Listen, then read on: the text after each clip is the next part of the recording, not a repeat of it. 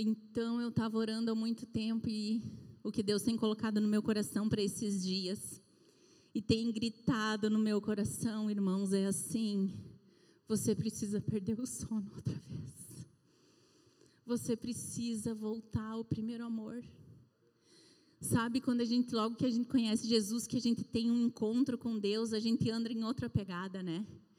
A gente quer estar com Ele, não importa que tem que acordar às 3 da manhã, não importa o que precisa ser feito, não importa, a gente só quer estar com Ele, é ou não é?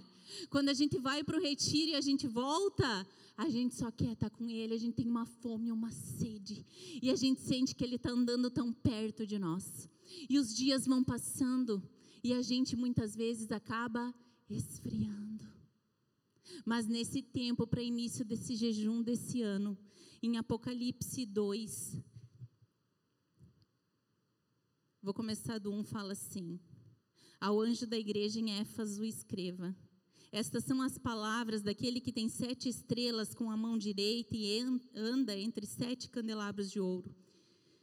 O Senhor está falando para nós, igreja, para nós como pessoas: conheço as suas obras, o seu trabalho árduo e a sua perseverança. Quantos aqui têm trabalhado arduamente nesses dias? Quantos aqui, embora tantas lutas, têm sido perseverante nesses dias? Sei que você não pode tolerar homens maus que pôs à prova os que dizem ser apóstolos, mas não são, e descobriu que eles eram impostores. Você tem perseverado e suportado sofrimentos por causa do meu nome e não tem desfalecido. Quantos aqui têm suportado sofrimento por causa do nome de Jesus? Quantos aqui têm suportado sofrimento por ter escolhido muitas vezes andar com Jesus e renunciar às coisas do mundo? Esse recado é para mim e para você. Contra você, porém, tenho isso: você abandonou o seu primeiro amor. Lembre-se de onde caiu, arrependa-se e pratique as obras que praticava no princípio.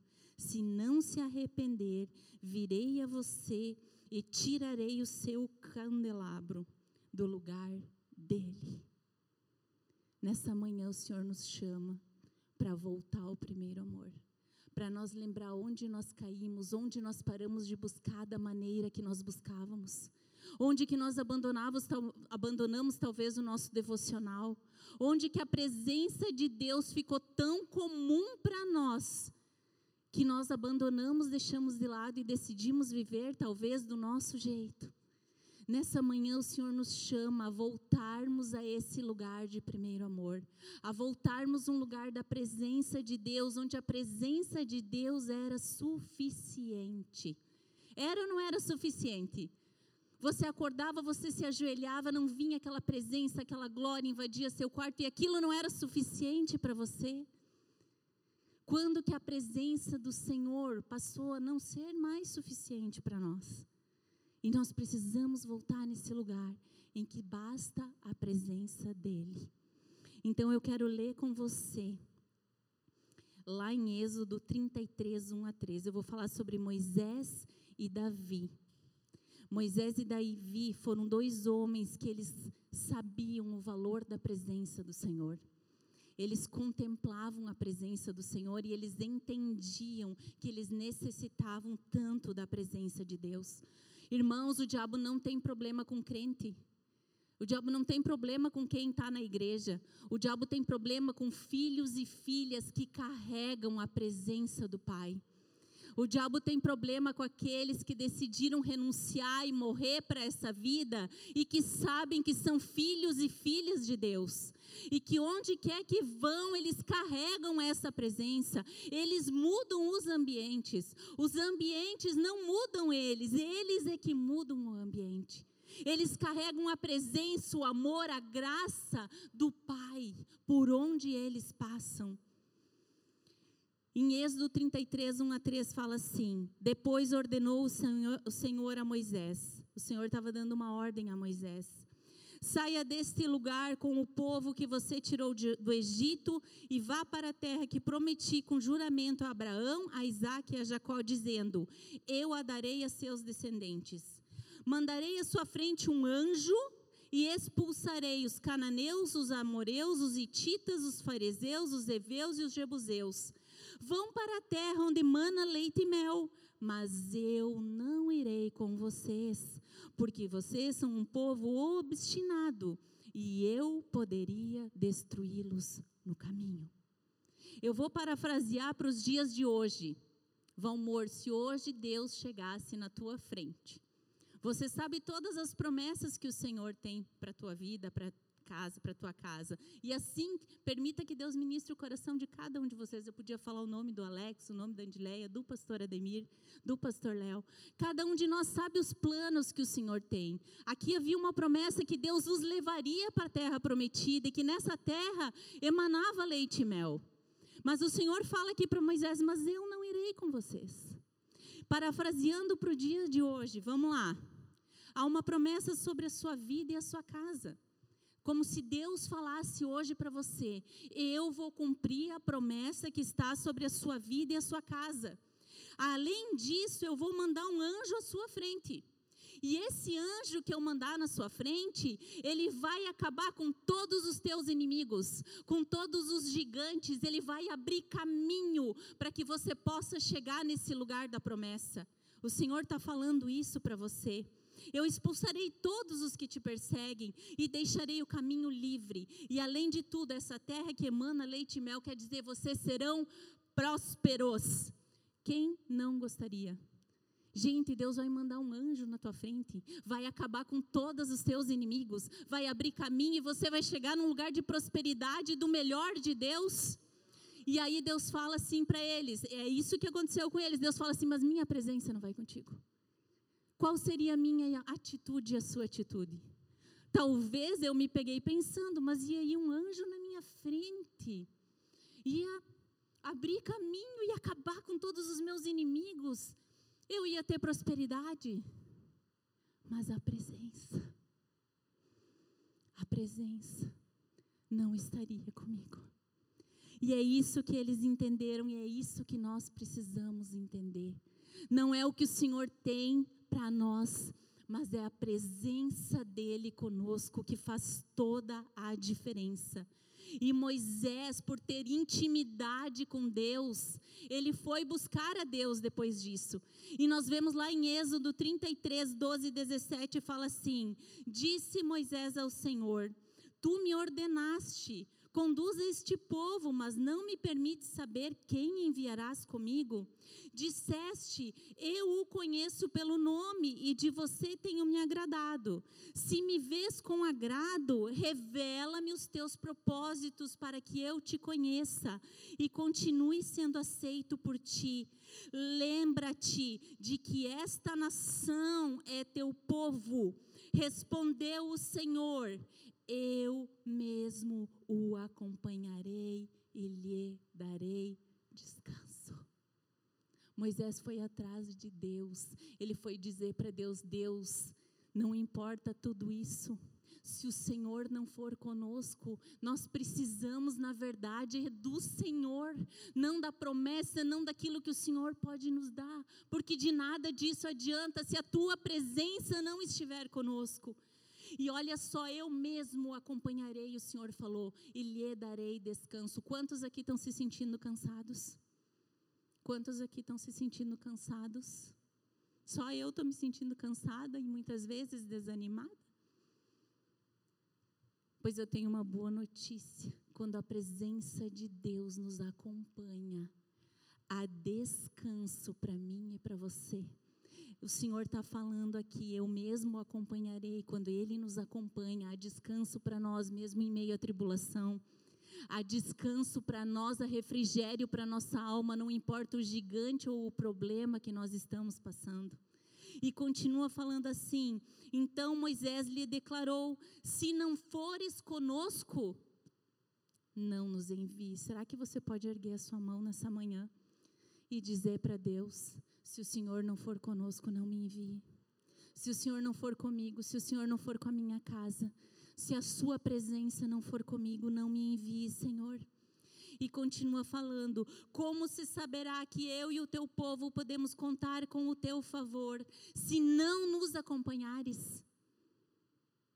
Como nós podemos saber que o favor de Deus está conosco, se a presença dele não está nos acompanhando? E olha essa última: que mais poderá distinguir a mim e a teu povo de todos os demais povos da face da terra?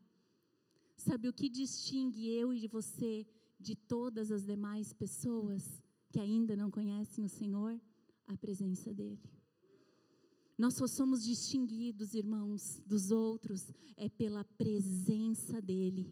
Olha para mim, não são os dons, não é o ministério que te distingue, que te faz diferente, não é a bênção, sabe, a bênção, não é a bênção, não é a vitória que nos distingue das demais pessoas ou do mundo, das pessoas do mundo. É a presença do Senhor em nossas vidas e conosco. É a presença do Senhor nas nossas casas. É isso que nos distingue. Esses dias eu ouvi alguém falando e isso pegou meu coração, fechou no meu espírito. Ela falou assim: alguém aqui toca algum instrumento? Alguém toca algum instrumento? O Marcos toca violão, Dona Marli, a Mariana. A Mariana toca violão. Há uma unção do Senhor sobre a vida dela, sobre a vida do Marcos, Dona Marli, para tocar instrumentos, amém? Se a Mariana desonrar os pais dela, ela vai desaprender a tocar violão? Não. Se o Marcos resolver pegar outros caminhos, ele vai desaprender a tocar violão? Não. O dom é irrevogável, mas a presença não vai estar com eles. E quem somos nós sem a presença do Senhor? Então, nessa manhã, se há algo que eu preciso dizer para você, de tudo que nós precisamos para esse tempo, é buscar a face do Senhor, é buscar a presença de Deus. Davi, um homem segundo o coração de Deus e cheio da presença de Deus, ele sabia o valor da presença. Saul errou menos que Davi, mas Saul foi desaprovado por Deus e Davi não. Por causa do quê? Do coração. Por causa do arrependimento genuíno, por causa do coração de Davi. E Davi, no Salmo 51, 9 a 12, diz assim: esconde o rosto dos meus pecados e apaga todas as minhas iniquidades. Isso é uma oração. Talvez você esteja aqui, você caiu em algum momento, você caiu em pecado, ou você está desanimado, você está desacorçoado, que nem fala a gente lá no Rio Grande do Sul. Não sei, mas você pode chegar ao trono da graça, ao trono de Deus, à presença de Deus. E assim como Davi falar: esconde o teu rosto dos meus pecados e apaga todas as minhas iniquidades. Cria em mim um coração puro, ó Deus, e renova dentro de mim um espírito estável, um espírito inabalável. Quantos precisam nesse tempo um espírito estável, um espírito inabalável diante da presença de Deus? Não importa o que estamos passando, mas nós precisamos estar firmados nessa presença. E olha o que ele fala: não me expulses da tua presença, nem tires de mim o teu Santo Espírito. O que era importante? Davi era rei. Ele não falou: não tira o meu reinado de mim, não tire a unção de mim, não. Davi falou: não me expulse da tua presença e nem tires de mim o teu Santo Espírito. Devolve-me a alegria da tua salvação e sustenta-me com o Espírito pronto a obedecer. Será que essa pode ser a minha, a sua oração nessa manhã? Senhor, por favor, Senhor, não expulse-nos da tua presença e nem tires de nós o teu Espírito. Aleluia! Eu quero falar sobre Jesus. Jesus carregava a presença de Deus, ele era o próprio Deus. E quando ele andou aqui na terra, ele carregava a presença de Deus. E por ele carregar essa presença magnífica e maravilhosa, ele rasgou o véu e ele fez com que essa presença estivesse disponível para mim e para você, através do nome de Jesus. Todos nós hoje podemos acessar essa presença gloriosa e maravilhosa. Por Jesus carregar a presença, quando aquela mulher samaritana, cheia de pecados, chega à beira do poço. Ela não tem só um encontro com Jesus, ela tem um encontro com a presença de Deus.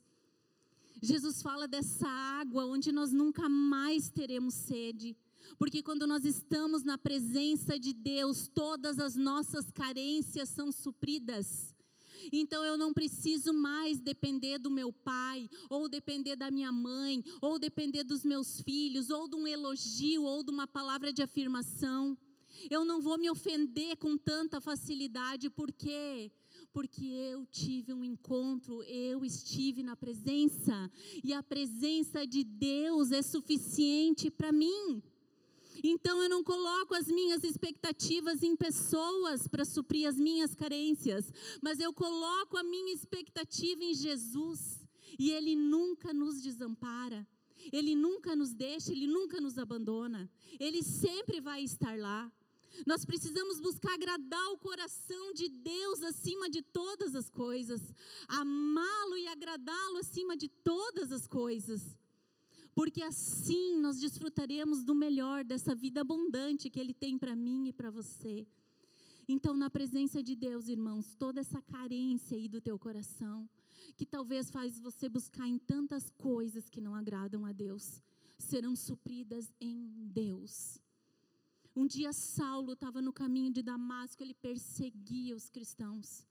E ele teve um encontro com Jesus.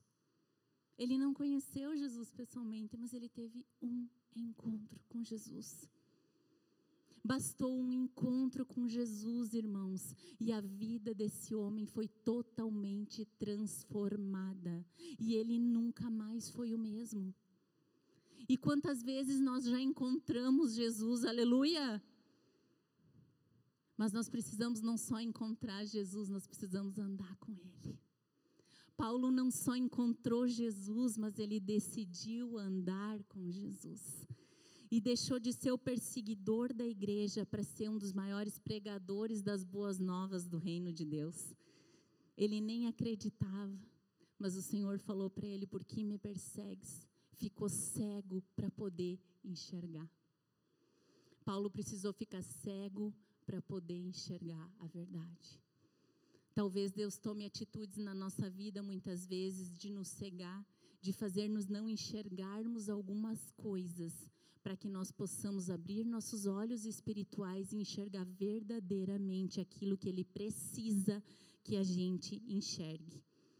Então, assim como Moisés, como Davi, como Paulo, como a mulher samaritana, nessa manhã que nós possamos deixar a presença do Pai nos afetar. Mas não nos afetar para nós sairmos daquela porta e continuarmos do mesmo jeito. Não.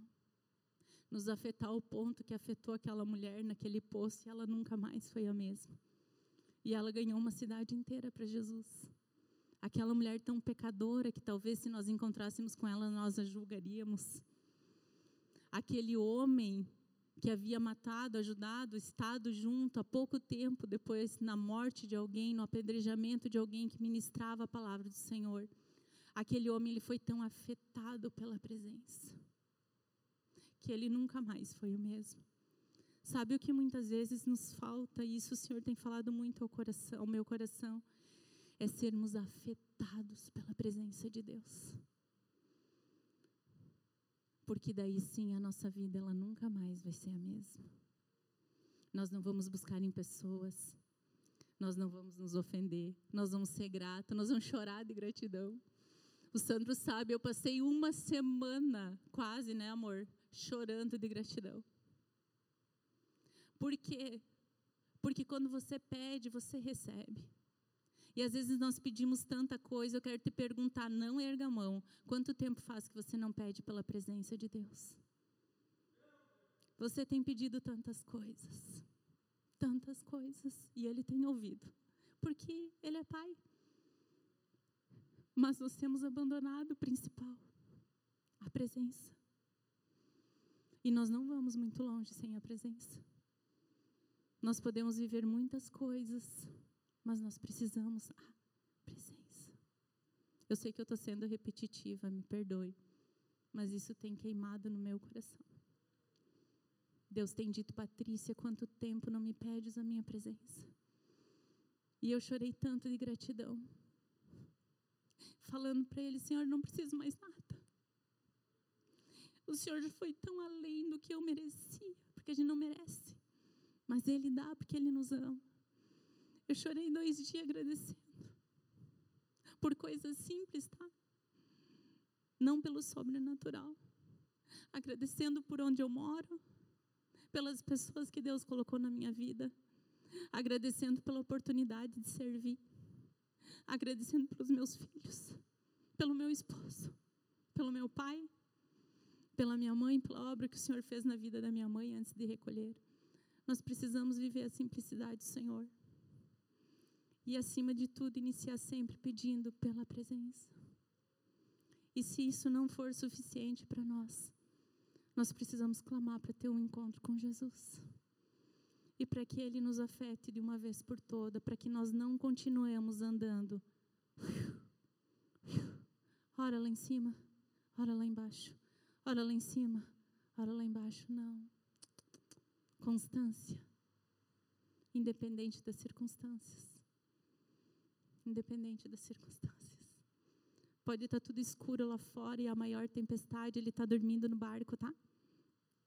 Na hora certa ele vai acordar e vai acalmar tudo. Fique firme. E agradeça pelas pequenas coisas. Seja grato pelo simples. Pelo pouco que você tem para comer ou pelo muito. Pelo pouco e pelo muito. Seja simples. É isso que o Senhor tem ministrado ao meu coração. E eu tenho vivido dias incríveis na presença de Deus. Não é nada sobrenatural não, tá? É muito simples. Olha onde você está, onde Ele te colocou. Talvez você não tivesse capacidade nenhuma para fazer o que você faz, mas Ele te capacitou. Então tudo vem dEle, é por Ele, é para Ele. Amém? Vamos nos apaixonar outra vez? Aleluia. Você pode ficar de pé?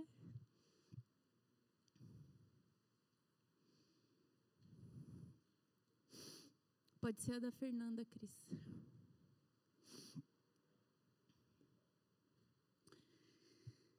Pai, nessa manhã, nós queremos ser afetados por Ti, Senhor. Nos batiza com simplicidade da Tua presença, Pai. Nos batiza com a simplicidade da Tua presença, Pai. Da Tua doce presença, Espírito Santo. Que o Senhor traga o entendimento à nossa mente, ao nosso coração. Que a Tua presença é suficiente. Que a Tua presença acalma o nosso coração. Que a Tua presença traz paz, aquela paz que transcende todo o entendimento. Aquela paz que precisamos e que buscamos nos lugares errados, Pai. Abre o nosso coração, Pai. Nós queremos sentir, nós precisamos sentir o Teu grande amor, Senhor. Nós precisamos, Pai. Teu grande amor. Será que você pode falar isso para Ele?